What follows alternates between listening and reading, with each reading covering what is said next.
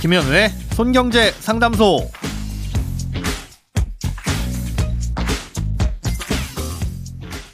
새는 돈 맞고 숨은 돈 찾아드립니다. 손경제 상담소 김현우입니다. 저축, 보험, 대출, 연금, 투자까지 이 돈에 관련된 고민이라면 무엇이든 맡겨주세요. 오직 당신만을 위해 맞춤 상담 해드리겠습니다. 네, 오늘은 연말 정산에 관한 고민이 도착했네요. 네, 들어보실게요. 안녕하세요. 남편이 지난 8월에 정년 퇴직을 했는데요. 작년 8개월 동안의 연말정산은 어떻게 하는 건가요?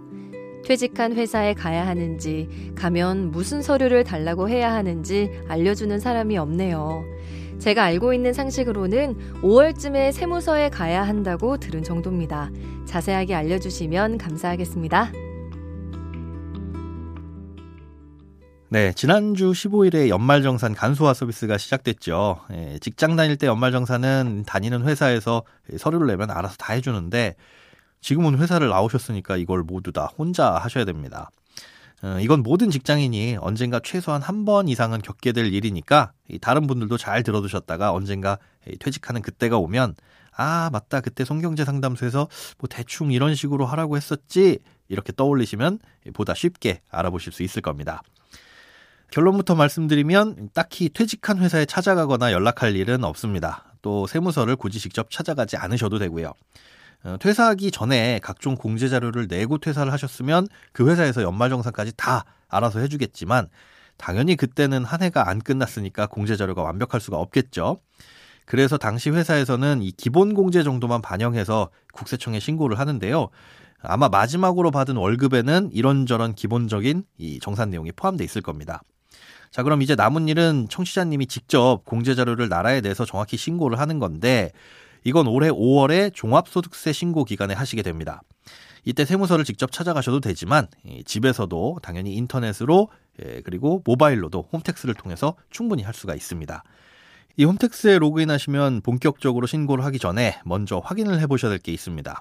예전에 다니던 직장에서 제출한 근로소득 원천징수 영수증 이걸 조회를 해볼 수가 있는데요.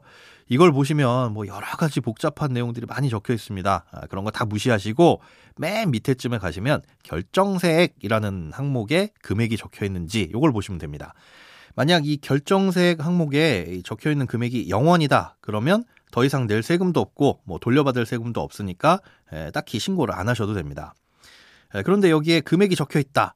결정세액이 뭐 10만 원이다. 이렇다면은 돌려받을 수 있는 세금이 10만 원이라는 뜻이거든요. 에, 이 경우라면은 신고 메뉴에 들어가셔가지고 각종 공제 자료들을 조회한 후에 인터넷상에서 제출을 하시면 됩니다. 자, 그런데 이때도 주의하실 점이 있습니다. 이 공제 항목 중에는 근로자였던 기간에만 인정되는 항목이 있고요. 퇴사한 이후에도 공제가 가능한 항목이 있습니다. 인정되지 않는 것들을 잘못 넣으면 가산세를 물게 되니까 이 근로자였던 기간에만 공제받을 수 있는 것들 위주로 알려드리자면요. 총 6가지입니다. 아, 일단은 그냥 알려드릴게요. 외우진 마세요. 보장성 보험료, 의료비, 교육비, 주택자금, 예, 신용카드나 현금 영수증 사용액, 그리고 주택 마련 저축 소득 공제. 요거는 퇴사하기 전까지 쓰신 것들만 제출해서 공제를 받을 수 있습니다. 뭐 그 외에 기부금이나 국민연금 같은 다양한 항목들은 이 퇴사한 이후에도 지출한 것도 공제를 받을 수가 있습니다. 아, 이런 것들을 굳이 외워두실 필요까지는 없고요. 아 조심해야 되는 게 있구나. 요 정도만 기억해 두셨다가 나중에 신고하실 때 되면 관할 세무서나 국세상담센터 126, 요 126번에 전화하셔서 정확하게 확인하시고 신고하시기 바랍니다. 연말정산 시즌이니까 궁금한 것들 도 많으실 텐데요. 13월의 보너스를 위해서 궁금한 건 얼마든지 문의 주시기 바랍니다. 네, 오늘의 주제는 연말정산이었는데요. 어, 이렇게 크고 작은 돈 걱정은 누구에게든 있죠. 어떤 고민이든 혼자 끙끙 앓지 마시고요.